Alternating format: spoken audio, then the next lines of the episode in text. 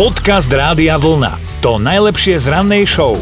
Sme zvedaví, čo čudné ste zažili u niekoho na návšteve. A na linke máme Denisku a jej zážitok asi budú poznať všetci, ktorí majú za kamarátov fanatických psíčkarov alebo mačičkárov. Boli sme pozvaní ku kamoške do jej nového bytu, mm-hmm. ale len čo sme vošli, tak nám povedala, že musíme byť potichúčky, lebo tam má mačky, ktoré spia a nesmieme ich zobudiť. Tak sme išli do kuchyne, kde sme sa potichučky rozprávali. Do obývačky sme ani nešli, lebo mačky spali samozrejme na gaučoch, v obývačke.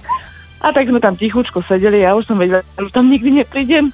No, mačky sa zobudili, tak prišli, polocili nám po stole, kde sme jedli, zobli si sem tam z toho taniera a kamarátka sa proste na nich dívala s takou láskou, jak keby to boli jej deti.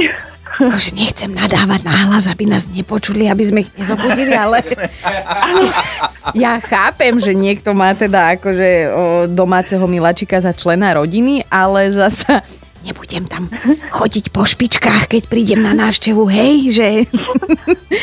Takže o, už, už sa veľmi nestretávate, alebo keď tak u teba doma, hej? Nie, u mňa tiež, lebo ešte by nebude zobrala teba. No. Dobré ráno s Dominikou a Martinom. Hovorí sa, že Božie cesty sú nevyspytateľné a láska nám vie pekne obrátiť život na ruby. No niekedy to môže ísť normálne, že ruka v ruke. Máme príbeh zo života reálny. Španielský biskup sa najnovšie zamiloval do známej autorky erotických románov a teda rezignoval kvôli nej na svoj úrad. Ako sám povedal, jednoducho cítil, že sa zalúbil a že teda chce urobiť tú správnu vec. Xavier Novel sa v Španielsku stal v roku 2010 ako 41-ročný najmladším biskupom a zároveň 8. najmladším biskupom na svete, takže mm. to mal naozaj našliapnuté na veľmi slušnú kariéru v cirkevnej hierarchii. A tak vidíte, neštudoval tú správnu literatúru. No známe o ňom bolo, že vždy zastával veľmi konzervatívne názory, dokonca vykonával aj exorcizmus. Len z tejto nedokázal nejak vyhnať to satanáša, no ale dal sa teda teraz dokopy s rozvedenou psychologičkou a autorkou erotických románov, akože nie, že s dvoma ženami naraz to jedna robí dve tieto povolania. No. Lebo to už by sme boli zase v úplne inom románe no, potom. No, Podcast Rádia Vlna to najlepšie z rannej show. Vedci vyvinuli neomilné hodiny. No dvaja fyzici vytvorili najpresnejšie hodiny na svete, tzv. hodiny s optickou mriežkou.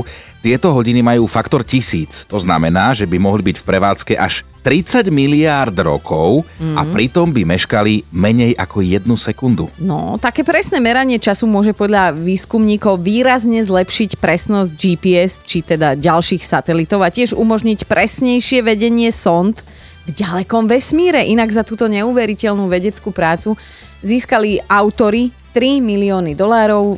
Asi som sa mala lepšie učiť, aby som vedela takéto hodziny vymýšľať. Ale tak ešte je to kam potiahnuť, lebo mohli by vyvinúť také hodiny, ktorý, ktoré nielenže nebudú meškať, ale ani tí ľudia, ktorí ich budú nosiť, nebudú meškať, lebo vieš, ako to Aha. je, že môžeš mať na ruke, čo chceš. No, Akože tiež mám pár takých kamošiek, doteraz sme sa nestretli, pozdravujem, lebo tí by mohli mať aj atomovky hodiny doma a v živote neprídu nikam na, na čas. Dobré ráno s Dominikou a Martinom. Ak počujete štekať vtáka, nemusia to byť nutne halucinácie. Učenlivé a inteligentné druhy vtákov sa dokážu naozaj naučiť imitovať akýkoľvek zvuk a Jeden milý prípad sa stal v Austrálii. Žena tam našla pred časom takého raneného vtáčika na ulici, keď bola práve na prechádzke s obsom. No a jej Fenka okamžite dostala ten záchranársky reflex, tak teda vtáčika zobrali k sebe domov a Fenka sa o ňo začala starať ako o vlastné šteniatko. Uh-huh. A teda aj pán vták ju má teraz za pani mamu a myslí si, že on sám je pes. No,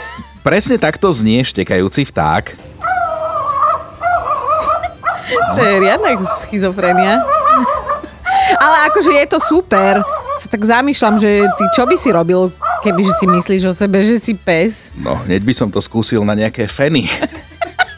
Podcast Rádia Vlna to najlepšie z rannej show. Kúpiť si auto je veľká udalosť, nabúrať s ním za prvým rohom podľa mňa ešte väčšia. No smutno smiešný prípad museli riešiť českí hasiči a policajti nedaleko Uherského hradište.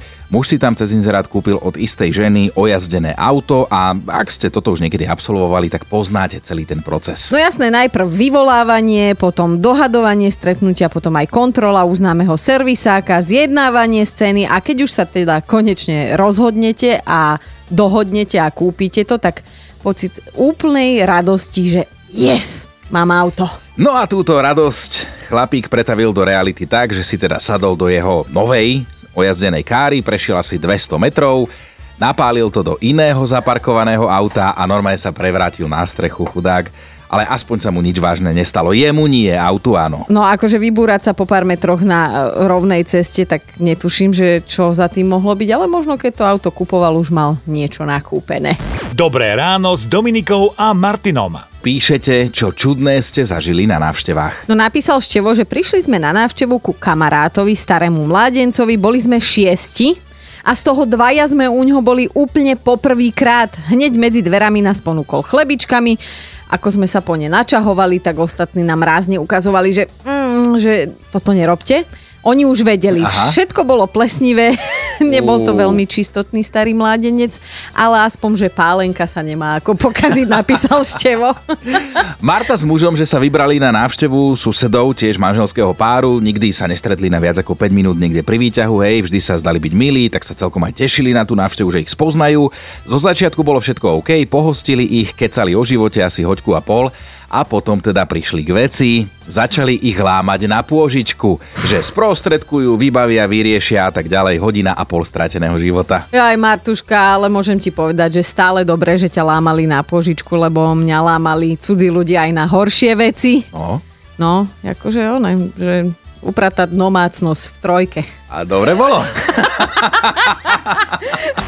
Počúvajte Dobré ráno s Dominikou a Martinom každý pracovný deň už od 5. Radio